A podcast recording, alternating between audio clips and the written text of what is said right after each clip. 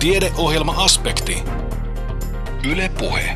On jälleen Aspektin aika. Lähetyksen kokoaa Kimmo Salveen.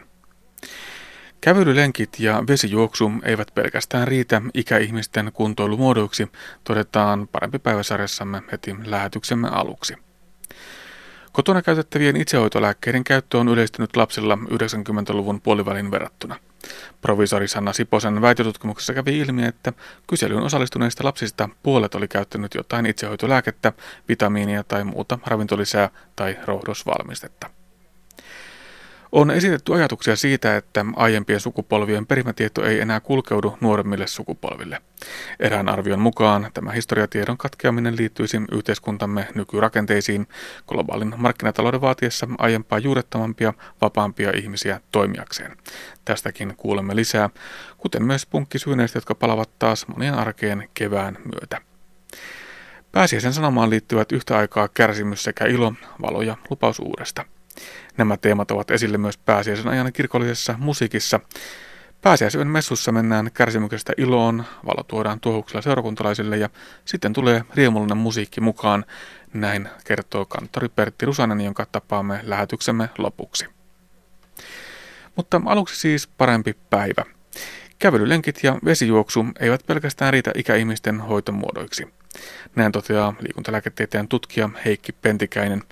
Kävelyn ja uinnin tai vesijuoksun lisäksi viikko-ohjelmaan kannattaa sisällyttää vaikkapa lumenluontia tai halonhakkuuta, näin kevään koittaessa ruohonleikkuuta tai vaikkapa peltomaan kääntämistä. Pentikäinen kertoo lisää. Selkeästi suosituin liikuntamuotohan iäkkäiden keskuudessa on kävely. Kävely onkin erinomainen liikuntamuoto, kun haluttaa ylläpitää sydän- ja verenkiertoelimistön kuntoa, mikä samalla vähentää riskiä sairastua valtimotauteihin. Toisaalta lihasvoimaharjoittelun merkitys varsinkin iäkkäillä ymmärretään nykyään hyvin, ja kävelyn vaikutus lihasvoimaan on kyllä itse asiassa yllättävän vähäinen, ellei se sitten sisällä selkeästi portaiden tai jyrkähköjen ylämäkien kipuamista. Loppupeleissähän jalkojen lihasvoima ratkaisee sen, että miten pitkään ikää asti sieltä nojatuolista päästään vaivatta ylös. Ja lisäksi lihasvoimalla on sinällään jo itsenäinen positiivinen vaikutus tasapainoon. Onkin ollut ihan mukava huomata, että myös iäkkäät henkilöt ovat yhä enenevässä määrin löytäneet tiensä tuonne kuntosaleille. No miten sillä kuntosalilla kannattaa harjoitella? No sopiva harjoituskertojen määrä on 2 kertaa viikossa. Mielellään ei peräkkäisenä päivinä, jotta lihakset pääsee palautumaan siitä edellisestä harjoituksesta. Ja salilla kannattaa harjoittaa kaikki suurimmat ylä- sekä alavartalon lihakset. Varsinkin aloittelevien harjoittelijoiden kannattaa tehdä harjoitukset pääasiassa niissä laitteissa. Irtopainoja kannattaa käyttää vasta, kun harjoittelu on tullut ihan selkeästi tutummaksi. Semmoinen 1-2 sarjaa per lihasryhmä ja noin 10 toistoa yhtä sarjaa kohti on hyvä resepti, jolla saadaan kehitystä lihasvoimassa aikaan. Harjoituspaino tulee siis valita siten, että se lihas ihan oikeasti väsyy suorituksen aikana, jolloin myös saadaan aikaan niitä harjoitusvasteita. Entä sitten luusto? Millainen liikunta on hyväksi luustolle? Eri liikuntamuodoista luustoa vahvistavat parhaiten iskutyyppiset kuormitukset, eli tärähdykset ja värähtelyt. Ja niin hurjalta kuin se voi kuulostaa, niin jopa kierrot ja väännöt on ihan suositeltavia luustolle. Ikäihmisillä liikunta ennemminkin ylläpitää kuin lisää luun lujuutta, mutta tämäkin vaikutus on varsin tärkeä osteoporoosi eli luukadon ehkäisemiseksi. Jos kääntää kysymyksen ikään kuin päälailleen, niin en suosittelisi uintia tai vesijuoksua iäkkäiden ainoaksi liikuntamuodoksi. Noita edellä mainitsemiani tärähdyksiä tai värähtelyjä ei veden varassa ollessa pääse tapahtumaan. Esimerkkinä hyvästä luuliikunnasta iäkkäille henkilöille käy vaikkapa reipastanssi tai voimistelu. Ja myös aiemmin mainitsemani porraskävely tai kävely epätasaisessa maastossa, vaikka marjastuksen merkeissä, ovat hyviä vaihtoehtoja luuliikunnaksi. Vaikka käytin tuossa uintia ja vesijuoksua esimerkkinä ei niin hyvästä luuliikunnasta, niin haluan kuitenkin painottaa niiden olevan loistavia liikuntamuotoja osana iäkkään henkilön viikoittaista liikunta-annosta, ja niitä kyllä ehdottomasti kannattaa harrastaa. Vesiliikunta sitä paitsi sopii erinomaisesti muun muassa nivelrikkopotilaille. Yhdellä liikuntamuodolla ei vaan useinkaan ole mahdollista saavuttaa kaikkia liikunnan hyötyjä, vaan siihen monipuolisuuteen tulisi nimenomaan kiinnittää huomiota. Ja ei pidä tietenkään unohtaa hyötyliikunnan merkitystä, eli kyllä vanhan kansan suosimat lumenluonti ja halohakku ovat mainioita sekä lihasvoimaa että kestävyyskuntoa kehittäviä kuntoilumuotoja. Näin opasti liikuntalääketieteen tutkija Heikki Pentikäinen. Kun lapsen kuume nousee, odotellaanko tilanteen kehittymistä vai annetaanko lapselle heti kuumetta alentavaa lääkettä? Entä tarvitseeko lapsi vitamiinillisiä tai roudosvalmisteita? Lääkkeiden käytön kanssa tuskaillaan varmasti monessa lapsiperheessä ja lääkkeisiin liittyviä käytäntöjä riittää joka lähtöön. Yhtä lailla myös asenteet vaihtelevat. Proviisori Sanna Siposen väitöstutkimuksessa havaittiin, että vanhempien asenne vaikuttaa siihen, kuinka he lääkitsevät lastaan kotona. Siponen kertoo, että kotona käytettävien itsehoitolääkkeiden käyttö on yleistynyt 90-luvun puoliväliin verrattuna. Joo, kyllä se siltä näyttää. Meillä tämä tutkimus niin käsitellään lasten itsehoitoja ja kysyttiin lasten itsehoitolääkkeiden käyttöä 2 edeltävältä päivältä, mikä oli sitten vastaava siihen 90-luvun puolivälin tutkimukseen, että ollaan voitu hyvin verrata niitä tuloksia siihen aikaisempaan. Ja sen perusteella näyttää, että lasten itsehoito on aika paljonkin yleistynyt siitä viimeisimmästä tutkimuksesta. No onko se hyvä asia vai huono asia? Vai voiko edes näin verrata, että se on joko hyvä tai huono? No sitä ei varsinaisesti voi tämän perusteella sanoa, että onko se hyvä vai huono asia. Että joskus aiemmin esimerkiksi on tutkittu myöskin lapsen kivunhoitoa ja on saatu sellaisiakin tuloksia, että lapsen kipua ehkä alilääkitään, että toisaalta se voi kertoa hyvästä asiasta, että lapsen oireet, kivut hoidetaan ehkä varhaisemmassa vaiheessa, mutta sitten tietysti me ei tiedetä, miten sitä siellä kotona käytetään tämän näiden tulosten perusteella, että ei, sillä lailla ei voi sanoa, että onko se hyvä vai huono asia. No puretaanko vielä vähän näitä käsitteitä? Puhutaan siis itsehoitolääkkeistä. Millaisista lääkkeistä puhutaan? Eli nämä yleisimmin käytetyt itsehoitolääkkeet tässä tutkimuksessa oli kipulääkkeet ja parasetamoli oli niistä se yleisin, mikä onkin lapsille suositeltu se ensisijainen lääke. Ja sitten oli muita itsehoitolääkkeitä, mitä oli käytetty, niin erilaiset yskän- ja vilustumislääkkeet ja sitten ihonhoitoon tarkoitetut valmisteet, voiteet esimerkiksi. No ovatko nämä itsehoitolääkkeet samoja kuin joskus puhutaan käsikauppalääkkeistä? Eli siis niitä, mitä apteekista kuka tahansa voi ilman reseptiä ostaa. Kyllä se tarkoittaa ihan samaa asiaa, että se on semmoinen ehkä vanhempi termi se käsikauppalääke, mistä yleensä puhutaan. Mutta ajatellaan sitä kotona tapahtuvaa lääkitystä, niin sen selvittäminen, siis se on hankalaa, miltei mahdotonta, vai minkälaisin menetelmin, minkälaisin keinoin siihen nyt tässä tutkimuksessa on päästy käsiksi, että mitä sillä kotona oikeasti lääkitään? Tässä ollaan kysytty, että mitä itsehoitolääkkeitä ja myöskin ravintolisia rohdosvalmisteita lapsi on käyttänyt tai mitä hänelle on annettu tutkimusta edeltävänä 2 päivänä.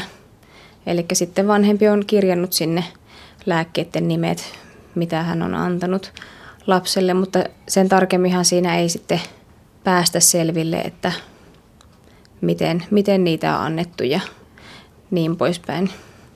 Eikä ehkä myöskään siihen, että minkälaiseen tilanteeseen sitten sillä käytännössä arjessa lääkettä on annettu, että onko se pientä kuumeen nousua vai onko se sitten jo todella vakava, reilumpi kuume? Niin kyllä, ei tätä käyttötarkoitusta emme päässeet nyt hyödyntämään. Sitä kyllä kysyttiin meidän tutkimuksessa, mutta me ei ole sitä päästy hyödyntämään nyt ihan parhaimmalla tavalla. No kuinka suuri osa lapsista tai millainen osa lapsista oli tämän 2 päivän aikana saanut jotakin itsehoitolääkettä? Eli no itsehoitolääkkeitä oli käyttänyt noin 17% lapsista ja sitten näitä erilaisia ravintolisien ja rohdosvalmisteiden käyttäjiä oli 11% tästä aineistosta, eli noin joka 10. Sitten oli myöskin näitä vitamiinivalmisteita, eli jos ajatellaan itsehoitoa yleensä, mihin kuuluisi sitten nämä itsehoitolääkkeet, vitamiinit ja muut ravintolisät ja rohdosvalmisteet, niin puolet lapsista oli käyttänyt jotain itsehoitoa. No onko se määrä kasvanut siihen aiempaan tutkimukseen verrattuna? No sitä en oikeastaan tiedä. Tässä aiemmassa ei ole sillain tulosta raportoitu, että olisi nämä kaikki tässä yhdessä että siinä aikaisemmassa tutkimuksessa raportoitiin erikseen näitä vitamiineja, itsehoitolääkkeitä ja rohdosvalmisteita. No miten suuri sitten se itsehoitolääkkeiden osuuden kasvaminen on siihen aiempaan verrattuna? No siellä aiemmassa tutkimuksessa löydettiin, että siinä oli ikäjaottelu vähän erilainen, mutta itsehoitolääkkeitä oli silloin 90-luvun puolivälissä käyttänyt 13% alle 7-vuotiaista lapsista ja sitten 8% 7-14-vuotiaista lapsista. Ja meillä oli alle 12-vuotiaat lapset, ja se oli se 17% meillä sitten tämä luku, että jos ajattelee sitä keskiarvoa tuosta aikaisemmasta, niin sehän menee sinne niin kuin 10% tienoille, niin sen verran on sitä kasvua tapahtunut. Ja noista ravintolisista ja rohdosvalmisteista, niistä ei ollut ihan tarkkoja prosenttilukuja silloin raportoitu, mutta noin 4% alle 7-vuotiaista ja sitten noin 6% näistä 7-14-vuotiaista oli käyttänyt niitä ravintolisia ja rohdosvalmisteita, ja meillä sitten tämä oli se 11% näistä lapsista, että on kyllä tapahtunut kasvua siihen edelliseen. No voiko näitä lukuja millään tavalla verrata vaikkapa aikuisten itsehoitolääkkeiden käyttöön tai suhteuttaa sitä niin, ovatko ne jollakin tavalla suhteessa toisiinsa? No kyllä, semmoisia tuloksia ollaan saatu, että jos esimerkiksi vanhempi käyttää rohdosvalmisteita tai ravintolisia tai itsehoitolääkkeitä, niin useimmiten se on yhteydessä myös lapsen lääkkeiden käyttöön ja näihin, etenkin näiden ravintolisia ja rohdosvalmisteiden käyttöön. Että kyllä varmasti sitten se vanhemman oma kokemus ja semmoinen vaikuttaa siihen lasten lääkintään myöskin. Entä sitten vanhempien asenne? No vanhempien asenteen huomattiin myös vaikuttavan esimerkiksi tässä meidän tutkimuksessa sellaiset vanhemmat, joilla esiintyy ehkä jonkinlaisia pelkoja lääkkeitä kohtaan, lääkkeiden haittavaikutuksia tai yhteisvaikutuksia kohtaan, niin heidän lapsillaan oli suhteessa enemmän tämmöisiä ravintolisia ja rohdosvalmisteita käytössä, kun taas sitten sellaisilla vanhemmilla, joilla sitten ei ollut tämmöisiä pelkoja. Mutta sitten toisaalta taas löydettiin, että ravintolisia ja rohdosvalmisteiden käyttö oli yleisempää semmoisilla lapsilla, joiden vanhemmilla oli positiivinen asenne itsehoitolääkkeisiin, mikä on osittain vähän ristiriidassakin sitten tämän toisen löydöksen kanssa. Mutta siihenkin ehkä sitten löytyy mahdollisesti semmoinen selitys, että joskus se lääkkeen ja ravintolisen raja on vähän häilyvä, koska on markkinoilla semmoisia valmisteita, vitamiinivalmisteita ja probiootteja esimerkiksi, jotka ovat osa lääkkeitä ja osa sitten ravintolisia. Niin se voisi olla yksi selitys tähän näin. Tai sitten, että tällaiset vanhemmat on ylipäänsä vähän myönteisempiä sitten itsehoidon käyttöön. Peräänkuulutat, Sanna Siponen, täällä väitöksessäsi sitä, että nämä vanhempien asenteet pitäisi ottaa huomioon siinä käytännön työssä, eli ammattilaisten, terveydenhuollon ammattilaisten toimesta ja varmaan myöskin ihan siellä apteekissa, että niitä turhia pelkoja ja hätännyksiä on ihan syytäkin liennyttää. Niin, kyllä se olisi ihan hyvä, jos pääsisi keskustelemaan vanhempien kanssa, ja toisaalta myös vanhempien olisi hyvä muistaa, että apteekissa tai lääkärin vastaalla kannattaa ottaa esille, jos on semmoisia pelkoja tai muita tämmöisiä ristiriitaisia ajatuksia lääkkeiden käytöstä, että voitaisiin sitten mahdollisesti löytää, onko siellä taustalla semmoisia tietoja, mitkä ei välttämättä pidä paikkansa, että mitkä sitten tuovat semmoista turhaa pelkoa taas, että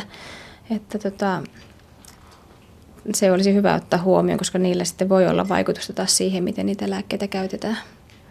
Ja ettei jäisi antamatta sitten oikeaan tarpeeseen tulevaa lääkettä sen jonkin turhan pelon varjolla. Niin, esimerkiksi vaikka antibioottikuurien yhteydessä niin on tärkeää, että otetaan kuuri loppuun asti, vaikka vaiva häviääkin aikaisemmin. Että sitten jos on semmoinen merkittävä tai semmoinen hyvin tärkeä lääke käytössä, niin että ei sitten lääkehoito keskeytyy sen takia, että pelätään jotakin asiaa. No mitä vanhemmat pelkäävät lääkkeisiin liittyen?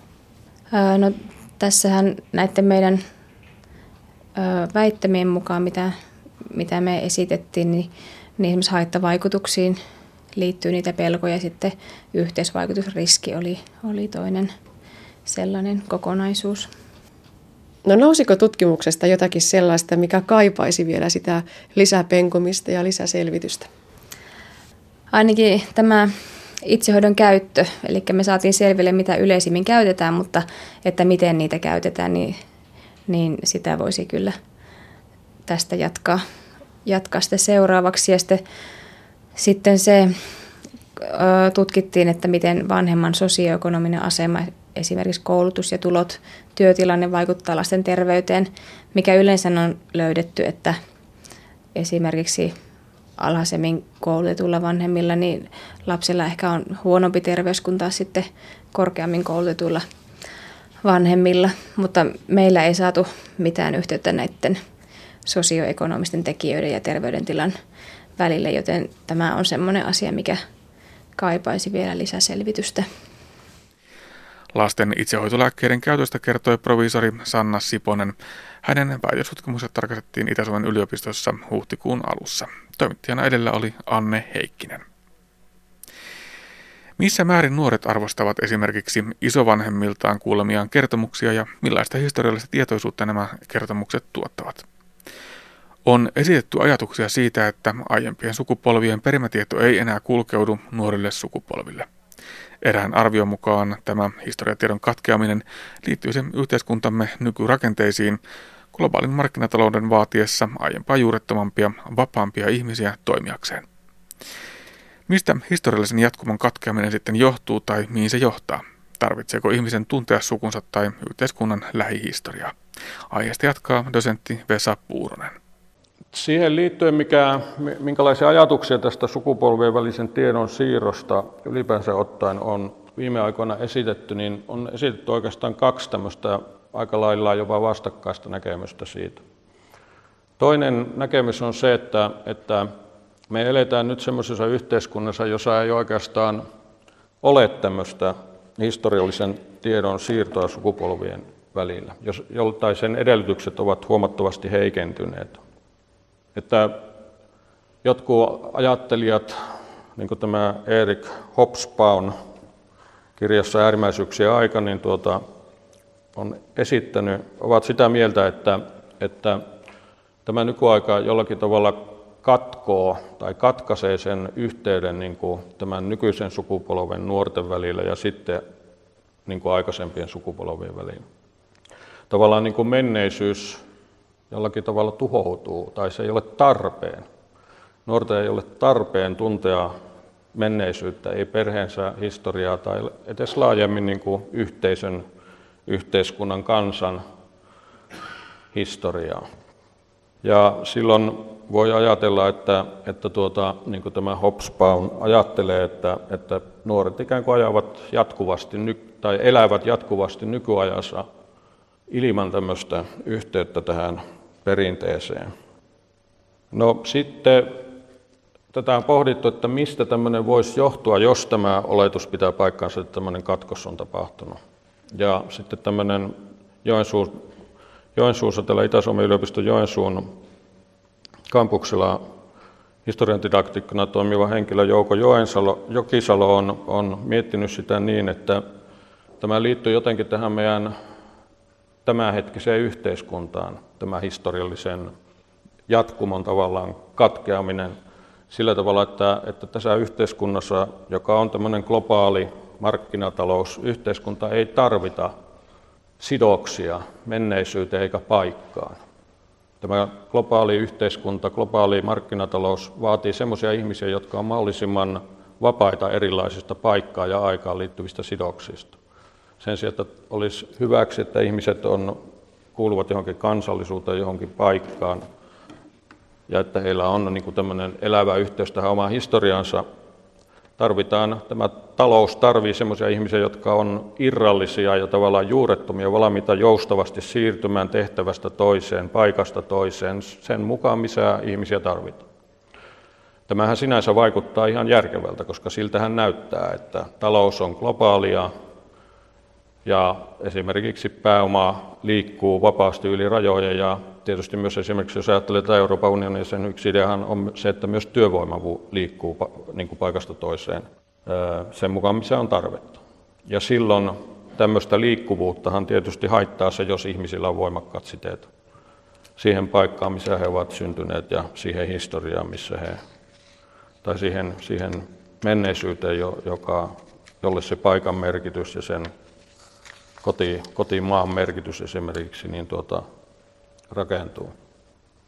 Tässä yhteydessä on tämä Jokisalo esittänyt myös sen, että tämä nykyinen yhteiskunta eroaa aikaisemmista yhteiskunnista siinä, että meillä ei ole muistia, tai me emme yleensä muista, eikä tarpeen muistaa aikaisemmissa yhteiskunnissa, jossa tiedon siirtäminen ja koko se historian tavallaan taju perustui suulliseen perimätietoon. Ei ole tarpeen muistaa, tai me ei muisteta, koska sitä suullista perimätietoa ei ole tarpeen siirtää, niin me ei muisteta esimerkiksi, tai ei tiedetä, esimerkiksi muuta kuin lähimmät isovanhempamme korkeintaan.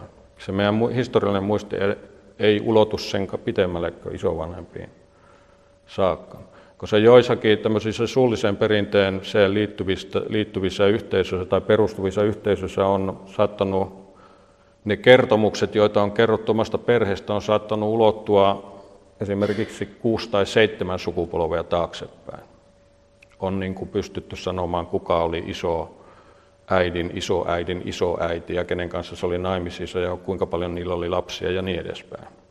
Mutta kukapa meistä, jos ei ole sitten sukututkimuksen harrastaja, niin pystyisi sanomaan, että kuka oli isoäidin isoäiti.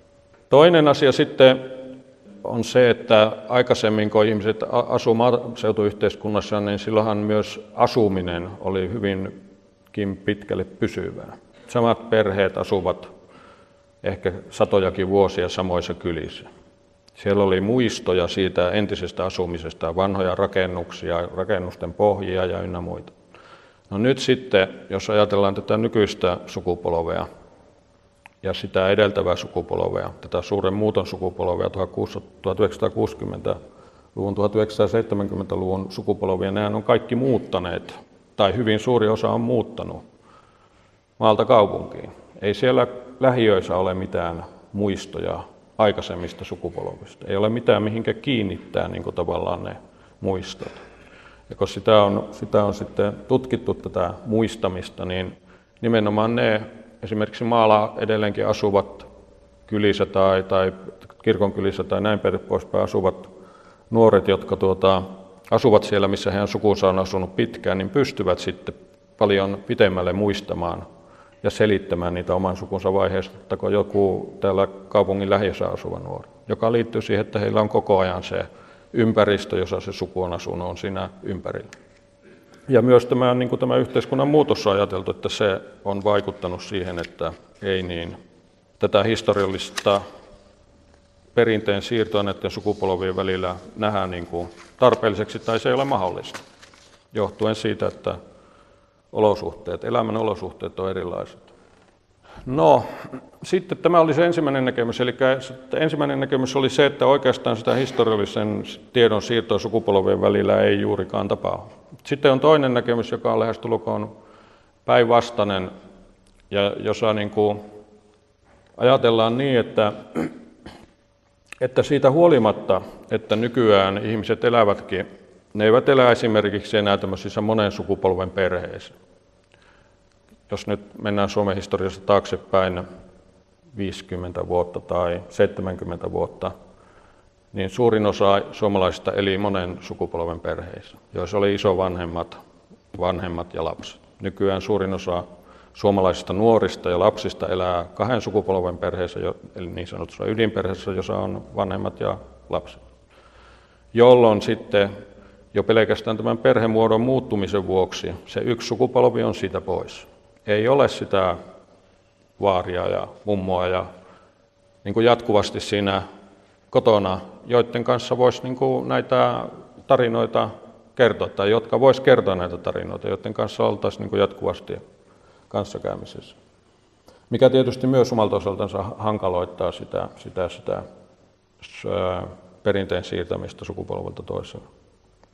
No nyt kuitenkin sitten on tavallaan tehty tämmöisiä ihan empiirisiä tutkimuksia, on niin kuin menty nuorten luokse ja kysytty niiltä, että miten he ymmärtävät historiaa ja mistä he on niin kuin saaneet sitä tietoa siitä historiasta. Ja nimenomaan tämmöinen yksi tutkimus, joka tehtiin 90-luvulla 29 Euroopan maassa, niin tulikin vähän toisenlaisiin niin kuin tuloksiin kuin mitä oli tämä ajatus, että se historiallisen tiedon siirto on katkenut. Siellä havaittiinkin, että siitä huolimatta, että on ollut näitä yhteiskunnan muutokseen liittyviä asioita, jotka tavallaan katkoo sitä sukupolven välistä yhteyttä, siitä huolimatta nuorten käsitys historiasta hyvin paljon kuitenkin perustuu siihen, että mitä vanhemmat ja isovanhemmat heille kertoo. No jos nyt ajatellaan vaikkapa Suomea ja suomalaisten perheiden ja sukupolvien välisiä suhteita niissä perheissä. Suuri osa perheistä asuu eri paikkakunnalla kuin missä isovanhemmat asuvat. Ne lapset ja vanhemmat asuu eri paikkakunnalla kuin isovanhemmat, jolloin semmoista päivittäistä kanssakäymistä ei ole. Mutta toisaalta sitten suurin osa perheistä kuitenkin pitää jatkuvasti yhteyttä. Kaikki nämä sukupolvet on yhteydessä toisiinsa. Ja hyvin useasti loma-aikoina tai muuten tavataan sitten näitä isovanhempiakin. Että voi ajatella, että vaikka se ja näyttää näiden tutkimusten mukaan, että vaikka se kanssakäyminen, tämmöinen päivittäinen kanssakäyminen sukupolven välillä onkin vähentynyt, niin sitä kuitenkin edelleenkin on. Ja se on hyvin tavallista suomalaisissa perheissä, että sitä on. Käydään mummon ja vaarin luona lomia-aikoina ja muutenkin ollaan yhteydessä. Ja että sillä tavalla, niin kuin se, vaikka sitä onkin vähemmän, niin sitä kuitenkin tapahtuu. Ja sitten näistä tutkimuksista, mitä on tehty nuorten näistä historiatietoisuudesta tai niistä historiatiedosta, mitä heillä on, niin näyttää, että se isovanhempien ja vanhempien kertomukset on niin kuin hyvin tärkeitä.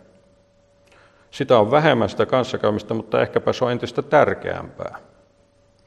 Ja sitten toinen ajatus, mikä tähän liittyy, on se, että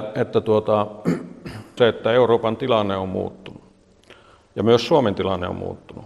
Euroopan tilanne on, niin kuin tiedätte, 90-luvulla tapahtui suuri muutos Euroopassa, jossa niin kuin sosialistiset maat lakkasivat olemasta, lakkasi tämä suuri skisma, tavallaan tämä kylmän sodan sosialistisen ja kapitalistisen järjestelmän välinen kisma.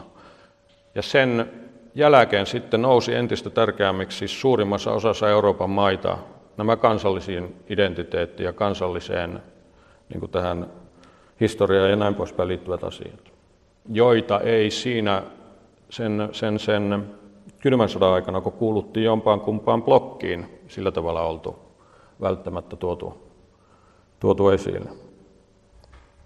No, tässä tutkimuksessa, joka tehtiin silloin 90-luvulla, siinä selvitettiin muun muassa sitä suomalaisten nuorten ja näiden muidenkin maiden nuorten osalta, että mihinkä historian tapahtumiin he samaistuvat, että mitkä on ne keskeiset asiat, jotka nuorelle on tärkeitä. Ja semmoisena yleisenä tuloksena tästä niin tosiaankin on se, että vaikka se kenties se kanssakäyminen isovanhempi onkin niin vähentynyt, niin se kuitenkin se sukupolvien välinen vuorovaikutus on nuorille tärkeää, mutta toisaalta sitten, että he myös, jokainen sukupolvi, myös tämä nuorisosukupolvi rakentaa oman kuvansa historiasta. Sen tutkimuksen perustalta niin sitten tämä tutkija, joka on nimeltänsä Sirkka Ahonen, ja sen kirjan nimi on Historiaton sukupolvi, kysymysmerkki, koska sen lopputulos ei suinkaan ole se, että nuoret olisi historiaton sukupolvi, vaan sen lopputulos on pikemminkin se, että heillä on historia, tietämys, ja hänen oikeastaan ajatus on se, että ihminen ei voi elääkään niin kuin tämmöisenä yhteisön ja kulttuuri- ja yhteiskunnan jäsenä ilman jonkunlaista käsitystä menneisyydestä. Niin se Ahonen sanoo sitten myös sen, että tämä tämmöinen kansallinen projekti, niin sanottu kansallinen projekti, niin on tälle uudelle sukupolvelle tämmöinen tärkeä asia. Muun muassa Suomen itsenäisyyteen liittyvät asiat, Suomen kansan identiteettiin liittyvät asiat. Ja sitten tietysti sitä kautta myös niin kuin Suomen ja suomalaisten suhteet muihin kansoihin ja niihin liittyvät asiat. Yleisesti ottaen näitä aikuisten kertomuksia, läheisten kertomuksia, niin yli puolet nuorista kuuntelee niitä mielellänsä ja suomalaisista vähän enemmän kuin yleensä Euroopassa. Ja mikä on kiinnostavaa, niin on se, että suomalaiset nuoret luottavat näihin aikuisten kertomuksiin kaikkein eniten, mitä missään Euroopan maassa nuoret luottavat. Esimerkiksi Venäjällä nuoret luottaa hyvin vähän näihin vanhempiensa ja isovanhempiensa kertomuksiin.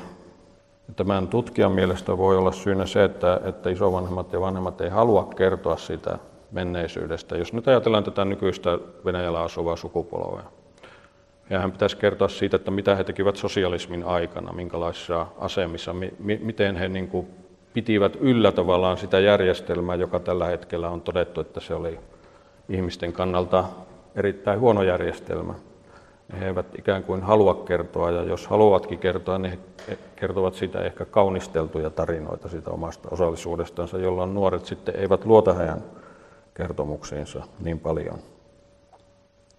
Ja vielä vähemmän Venäjällä luotetaan viralliseen historiankirjoitukseen, koska Neuvostoliitossa huomattiin, että sillä ei ole paljonkaan tekemistä niin kuin minkään todellisuuden kanssa ylipäänsä ottaen millään virallisella tiedolla, jota esimerkiksi koulussa tarjottiin.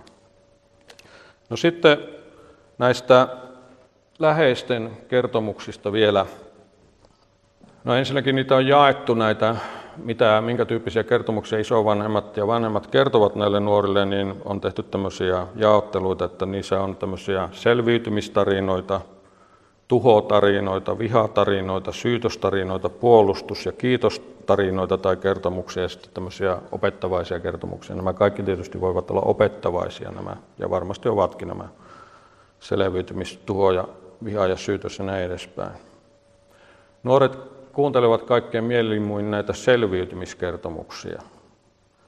Ja siihen osittain liittyy sitten se myös, että miksi niillä sota-aikaan liittyvillä kertomuksilla on niin suuri merkitys, koska nehän monesti ovat juuri selviytymiskertomuksia.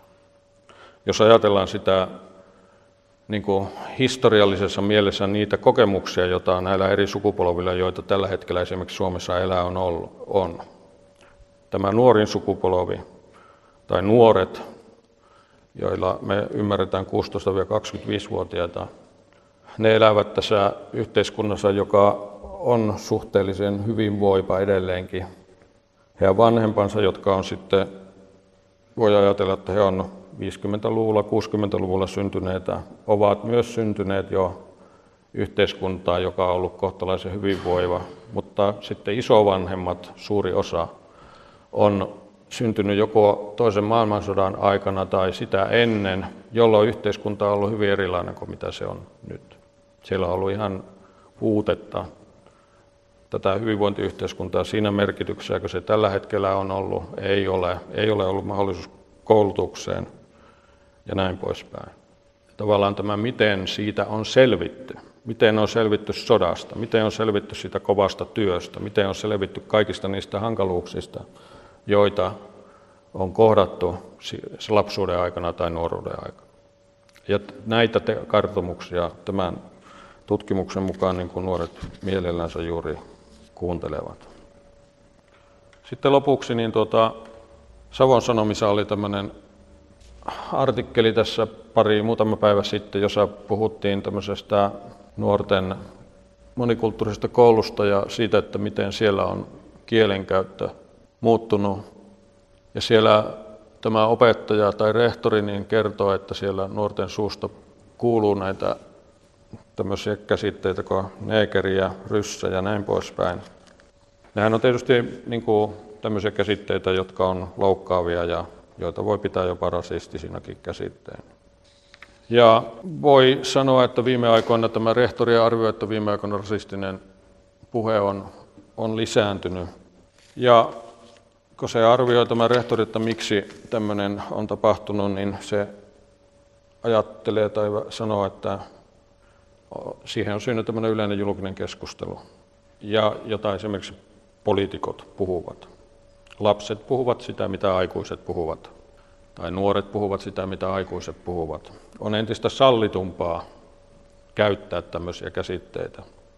Ja sillä tavallaan niin kuin se tilanne, missä me nyt Suomessa ollaan, esimerkiksi suhteessa tähän maahanmuuttajakysymykseen ja esimerkiksi suhteessa niin kuin nuorten poliittiseen suuntautumiseen, mielipiteeseen ja tähän kansalaisaktiivisuuteen on tämän koko keskusteluilmapiirin tuotetta, johon sitten osaltaan myös liittyy ne keskustelut, joita lapset käyvät niin kuin omien vanhempiensa ja isovanhempiensa kanssa. Ja sen takia tämä historiallisen tiedon siirron problematiikka on niin tärkeä, jos halutaan ymmärtää sitä, että miksi nuoret ajattelevat ja toimivat sillä tavalla, kun ne ajattelevat ja toimivat tällä hetkellä. Näin dosentti Vesa Puuronen Itä-Suomen yliopistosta puheenvuoron taltioitusnelman kesäyliopiston luentosarjasta.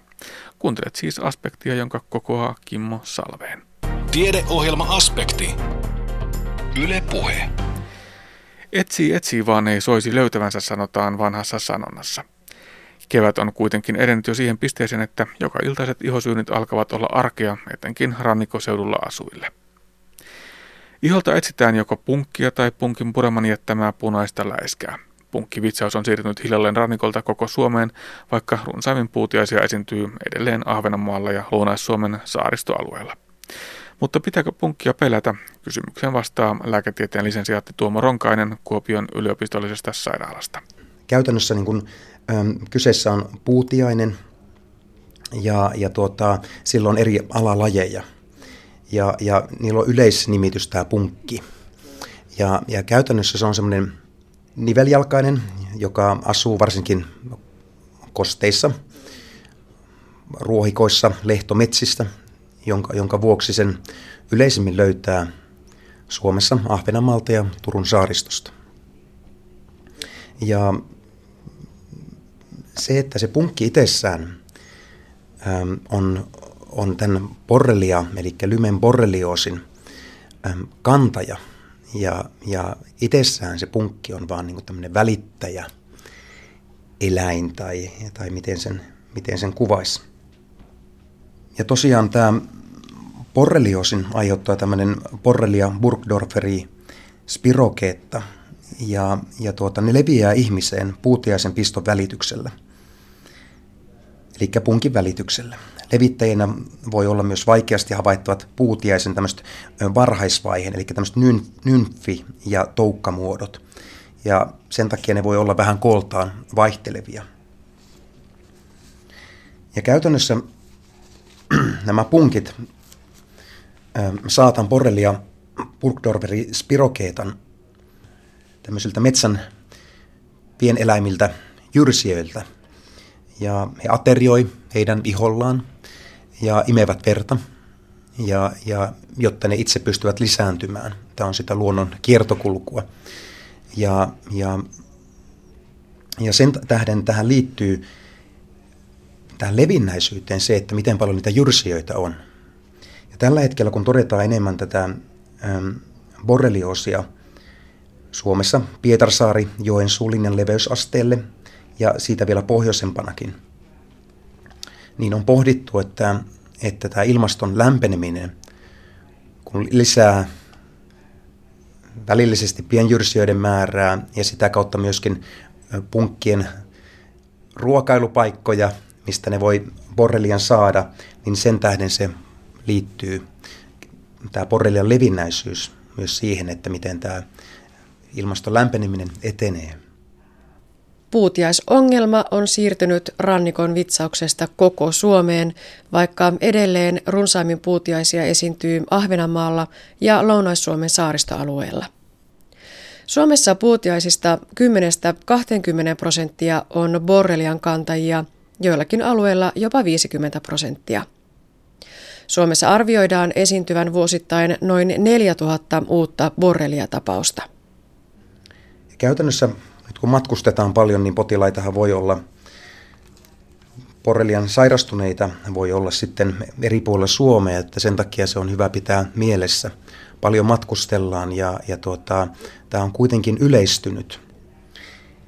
No nyt kun on tämmöisiä, puhutaan endeemisistä alueista, esimerkiksi Ahvenanmaa ja Turun saaristo, niin siellä se esiintyvyys voi olla jopa 1500 per 100 000 ihmistä vuodessa. Niin, eli vaikka saa sen punkin ihollensa ja huomaa, että se on kiinnittynyt, niin välttämättä juuri siinä punkissa sitä tartuntaa ei ole. Aivan, ja tämän vuoksi niiden oireiden seuraaminen on tärkeää. Ja käytännössä mitä jokainen ihminen voi itse tehdä on punkin piston jälkeen seurata, kehittyykö tämmöistä vaeltavaa punoitusta, eli eryteema migranssia. Ja jos semmoinen kehittyy ja viikon kuluttua punkin pistosta se punotuksen halkaisija on yli 5 senttimetriä, niin silloin kyseessä on borrelioosi ja on syytä hakeutua terveyskeskuslääkärin arvioon. Ja tällöin aloitetaan antibioottikuuri ja sen myötä oireet, se ihottuma alkaa väistymään. Tosin ihottuma voi väistyä ilman antibioottikuuriakin. Ja huomioitava seikka on se, että 30-50% näitä borrelia-tapauksia tämä valtava ihottuma kehittyy, mutta puolessa tapauksessa sitä ei kehity, eli se ei kaikkia vielä kerro. Puhutaan siis Lymen taudista eli borrelioosista. Tuomo Ronkainen, minkälainen sairaus siinä on kyseessä? Käytännössä tämä borrelioosin taudinkuva on hyvin moninainen ja se lajitellaan ykkösvaiheen, eli tämmöiseen primaariborreliaan ja kakkos- ja kolmosvaiheen myöhäiseen borreliaan. Ja tosiaan se primaarivaiheessa, eli viikkojen, päivien kautta viikkojen kuluessa ilmaantuva vaeltava punoitus, eryteema migrans, on merkki tästä primaari-infektiosta. Jos sitä punoitusta ei todeta ja siinä vaiheessa ei tietenkään hoitoa aloiteta, niin voi kehittyä tämmöinen varhainen levinnyt borrelioosi. Ja tämä vaihe kehittyy yleensä viikkojen ja kuukausien kuluessa. Ja tähän varhaiseen levinneeseen borrelioosiin kuuluu sitten tämmöisiä neurologisia oireita, eli voi liittyä aivokalvon tulehdusta, kasvohermohalvausta ja myöskin tämmöistä moniläiskäistä vaeltavaa punoitusta ja joskus myös tämmöisiä sydän- ja silmäoireita.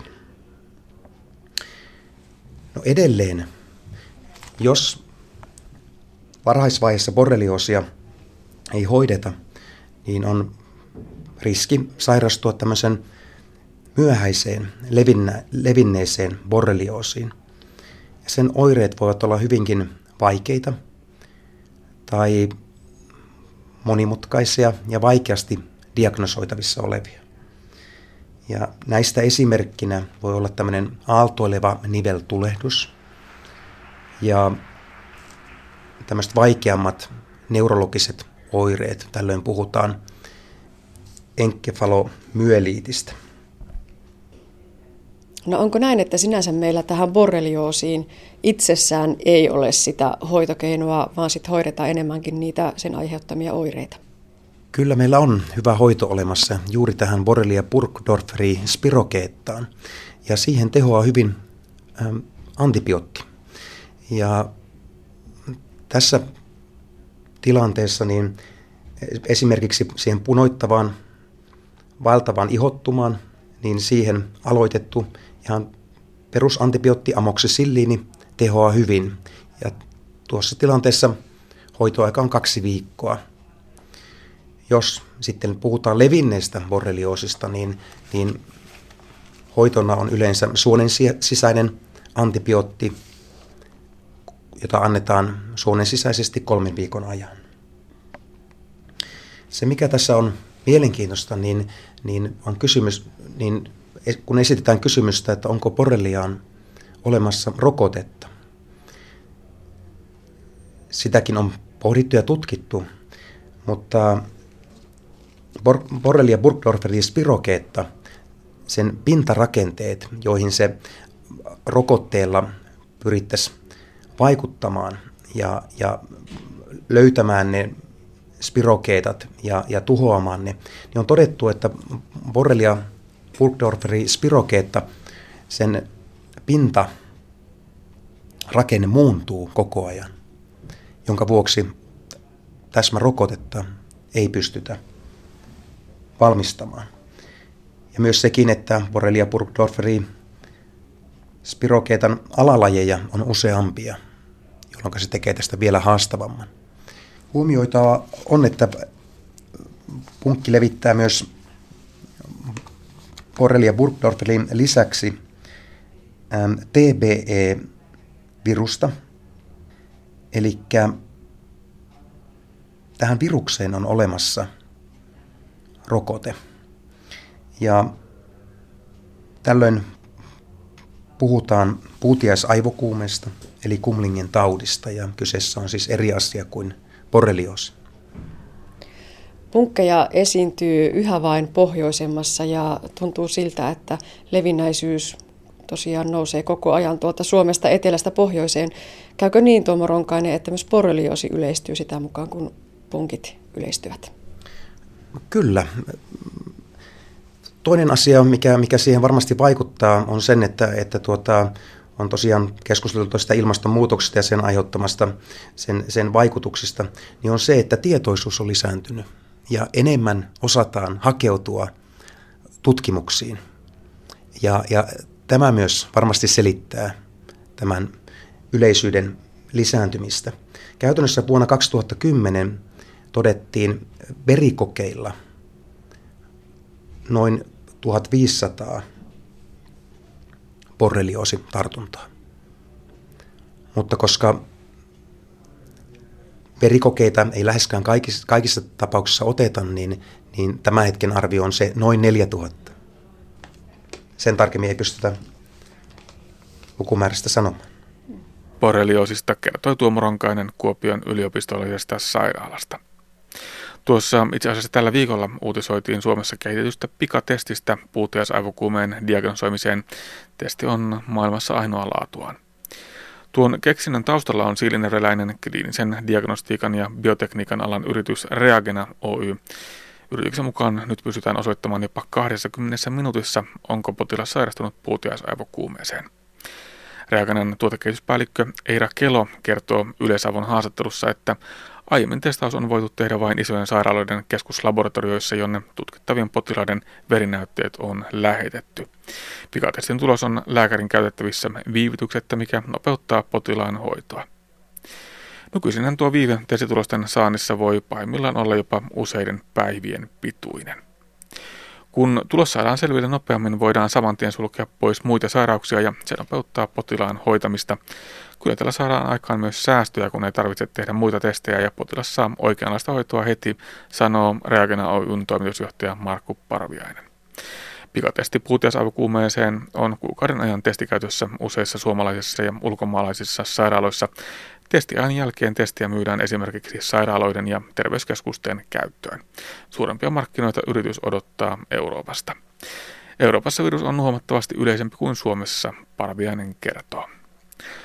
Viime vuonna eli vuonna 2013 puutiaisaivokuumeeseen sairastui Suomessa 38 ihmistä. Toivottavasti noista pikatesteistä saadaan jatkossa hoitoihin vähän apua. Sitten pääsiäisen aikaan. Joulun alla meillä suomalaisilla on tapana käydä laulamassa kauneimpia joululauluja. Tämä monikymmenvuotinen perinne saa liikkeelle noin 1 miljoonaa laulajaa joka vuosi. Sitä vastoin pääsiäiseen, joka on kristillisistä juhlista vanhin ja tärkein, ei liity samanlaista musiikillista kaiken kansan lauluperinnettä. Miksi? Siitä otamme selvää nyt. Anne Heikkisen haasteltavana on kuopiolainen musiikkineuvos, kanttori Pertti Rusanen. Joo, joulunahan on nämä kaunivat joululaulut ja paljon joulukonsertteja, että niissä on ihmiset tottunut käymään. Mutta kyllä meillä pääsiäisenkin aikaan on tapahtumia, mutta vähän toisella lailla. Että kyllä näissä niin sanotun pääsiäisviikon, eli piinaviikon iltakirkoissa, meillähän on joka ilta ehtoliskirkot, niin kyllä niissä väkeä käy ja varsinkin kiireessä torstaina ja pitkäperjantaina. Mutta ei ole sellaisia kaunimmat joululaulut-tyyppisiä tilaisuuksia, mutta sitten meillähän on monessa seurakunnassa ja kaupungissa on tämmöinen niin sanottu passioperinne, joka meillä Kuopiossakin nyt on ollut yli 20 vuotta ja aikaisemmin oli kaupunginorkesterin tuottamia isoja kirkkomusiikkiteoksia palmusunnuntaisin. Ja nyt meillä on tämä palmusunnuntaina tämä meidän Tuomiokirkkoseurakunnan passioperinne ollut 21 tai 2 vuotta. Ja pääkaupunkiseudulla on Matteuspassiot vetää väkeä, että siltä kannalta kyllä on musiikkia tarjolla. No millä tavalla se pääsiäisen ajan sanoma kääntyy musiikin kielelle? Se on tällaista aika voimallista kärsimykseen, suuriin tunteisiin liittyvää. Tuntuu maalikosta siltä, että siinä on paljon eväitä, mistä saa myöskin hyvää kirkkomusiikkia. Kyllä, ja kyllähän säveltäjät on tehnyt kirkkomusiikkia pääsiäisaika ja paaston aikaan. Tietenkin tämmöinen passio-oratoriotyyppinen, sehän on passiot on Jeesuksen kärsimyshistoriaan pohjautuva ja evankelmiin pohjautuva teksti. Että kyllä siinä aineksia kyllä riittää ja sitä paitsi pääsiäinenhän on oikeastaan kirkon pääjuhla-aika. Tosiaan passiot on niitä meille ehkä tutumpia, mutta onko meillä olemassa ihan pääsiäisvirsiä? Löytyykö virsikirjasta kappaleen nimeltään Pääsiäisvirret? Kyllä löytyy, pääsiäisen aika löytyy, sitten löytyy myöskin tämä kärsimysaika, paaston aika. Ja nythän me paaston aikana käytämme paljon virsikirjan just näitä paastoajan virsiä, kärsimysvirsiä. Pääsiäisvirret tulevat sitten pääsiäisaamuna tai pääsiäisyönä. Ja niitä käytetään sitten pääsiäispäivästä eteenpäin jonkun aikaa, mutta enemmän minusta käytetään näitä paaston ajan kärsimysvirsiä. Eli tavallaan se jakautuu tämmöiseen hiljaisen viikon virsiin ja musiikkiin ja sitten siihen ylösnousemusjuhlamusiikkiin. Voiko se näin jakaa kahtia? Kyllä se voi jakaa näin, että meillähän alkaa sieltä tuhka keskiviikosta asti alkaa olla näitä paastoja ajan virsiä, että se on aika pitkä aika ja sitten se päättyy siihen pääsiäisaamuun, jolloin ne vaihtuu taas niin kuin ylösnousemus ja riemullisiksi ne virret.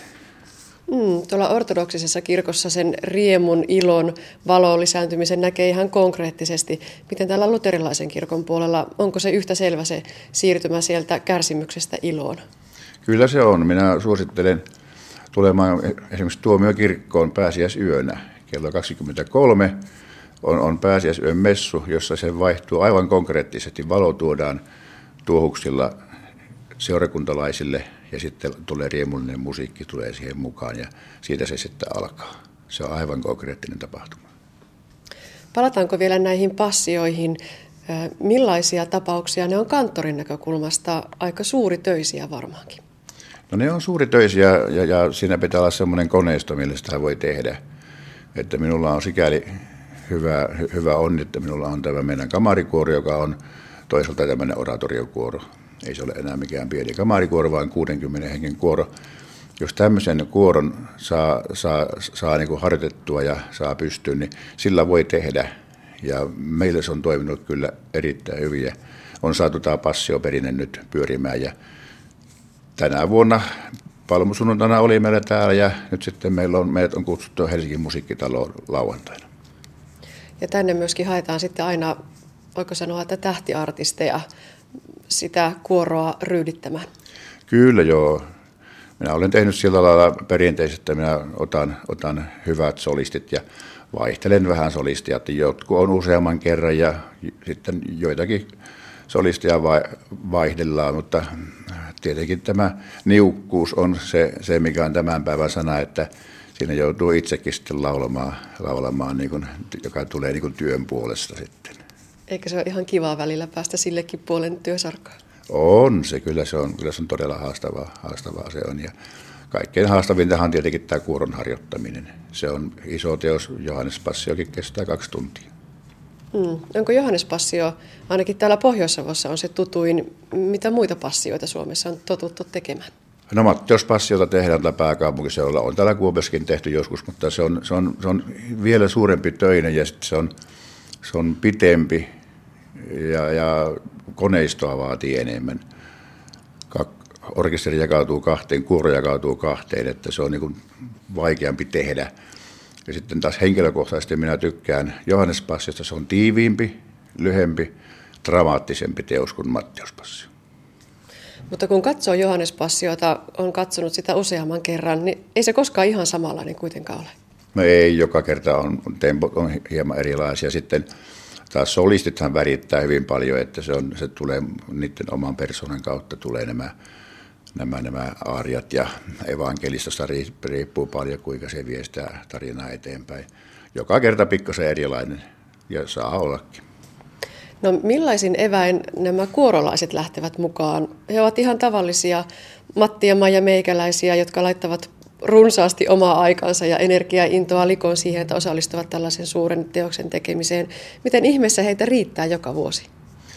No sitä oikeastaan saa ihmetellä ja kyllä minä ihailen nimenomaan kuorolaisia, koska he ovat melkein kaikki amatööriä, työssä käyviä ihmisiä, osa on eläkeläisiä, mutta suuri osa että laulavat niin kuin harrastuksekseen vielä työn ohella ja jaksavat tulla viikosta toiseen, illasta toiseen harjoituksiin. Että kyllä se vaatii kovaa intoa, mutta ne on tämmöisen ison teoksen laulijat, ja ne on niin innostuneita siihen asiaan ja silloin se menee eteenpäin, että on intoa ja tahtoa ja halua tehdä. Meillä on täällä Suomessa varmaan tämmöinen musiikkilaulubuumi menneillään. Television musiikkiohjelmat on kovin suosittuja ja kovasti ihan normaalitkin ihmiset ovat intoutuneet ja uskaltautuneet laulamaan. Näkyykö se, Pertti Rusanen, täällä kuoropuolella, että tulijoita on aiempaa enemmän? Kyllä se näkyy. Minusta tuntuu, että tämä on tehnyt hirmu hyvää nämä kuorokilpailut, mitkä on televisiossa nyt ollut, että ei ainakaan minun kuoroihin niin on laulajia tulossa ihan, voi sanoa, niin kuin sopivasti. Ja kyllä se niin kuin näkyy semmoinen lauluinnostus nimenomaan kuoropuolella ainakin näkyy ja sitten muutoinkin. Yksi, mikä sitten lisää tämmöistä laulamisen intoa ja rohkeutta on tämä karaoke-puoli. Vaikka minä itse en karaokea ole muutaman kerran olen laullut, mutta minusta tuntuu, että siinä on yksi semmoinen, mikä on antanut tämmöistä sysäystä. Ihmiset uskaltaa laulaa ja panna itsensä likoon. Että ei se ainakaan huono asia ole. Jos palataan sitten sinne pääsiäisajan musiikkiin ja verrataan sinne jouluajan musiikkiin, joka nyt tuntuu siltä, että on toinen semmoinen isompi tapaus kirkkovuodessa, kumpaa itse, jos pitää laittaa tärkeys- tai paremmuusjärjestykseen, niin mikä on se mieluisampi? No se on aika vaikea sanoa. Noin äkkiä tuntuu, että joulu se on. Siinä on jotakin semmoista, johtuuko se lapsuudesta, mistä se johtuu. Mutta sitten taas tämä pääsiäinen. Nämä on hyvin vaikea laittaa niin kuin järjestykseen. Nämä on niin erilaisia. Joulussa on semmoisia vanhoja lapsuuden aikaisia muistoja, tulee tuolta Kainuusta ja ne niin kuin liittyy näihin joululauluihin ja tämmöisiin. Ja sitten taas tämä on nyt sitten työssä ollessa tullut hyvin tärkeäksi tämä pääsiäisaika. Joululauluja meille tulee myös koko ajan uusia. Tässä Kauneimmat joululaulut -vihkosessa on aina tarjolla myöskin uusia lauluja. Niistä osa vakiintuu, osa katoaa. Entä pääsiäisen suhteen? Onko siellä ehkä semmoinen perinteisempi tarjonta? No kyllä se varmaan pääsiäisen seudulla on perinteisempi tarjonta. Sitten tässä jumalanpalveluselämässä, messuissa ja näissä, niin sinnehän tekee ammattimuusikot, kirkkomuusikot, tekstimusiikkia pääsiäisen ja aikaan ja sitten tähän paaston aikaan aika paljon. Et sieltä tulee uutta musiikkia kyllä, mutta ne on enää sitten tämmöistä sakraalimusiikkia, mitä tehdään tuolla jumalanpalveluksissa ja messuissa. Tätä haastattelua tehdään nyt muutamaa päivää ennen pääsiäistä. Kuinka kiireistä aikaa tämä on kanttorin työkalenterissa? No tämä on semmoista sopivan kiireistä aikaa, että tämäkin päivä, mikä nyt tässä ollaan, niin aamulla olin lasten kirkoissa, tuolla Tuomiokirkossa. Sitten menen tuonne palvelutaloihin, siellä on ehtoollistilaisuuksia. Illalla on vielä Inkilämäellä vielä ehtoollistilaisuus. Että tämmöisiä messuja ja hartaushetkiä, näitä on koko ajan, varsinkin tämä viikko, tämä pääsiäisen alusviikko. Onko se tunnelma aina, vaikka erilainen, niin aina yhtä sykähdyttävä? Ollaan sitten siellä vaikkapa lastenpäiväkerholaisten parissa, taikka sitten tosiaan ison kuoron kanssa mahtavassa, komeassa Tuomiokirkossa. Kyllä se on, että se on, tietenkin tämä on työtä, että jokainen työtehtävä on yhtä tärkeä. oli se lasten kanssa tai vanhusten kanssa. Sitten taas on toisenlainen tämmöinen iso tapahtuma, joku passio. Siinä on oma viehätyksensä, joskin vaikeutensakin myös, mutta kaikki on yhtä tärkeitä. Näin totesi musiikkineuvos kanttori Pertti Rusanen. Ja näin päättyy tämänkertainen lähetyksemme. Lisää Aspektin aiheista internetistä osoitteesta kantti.net/aspekti.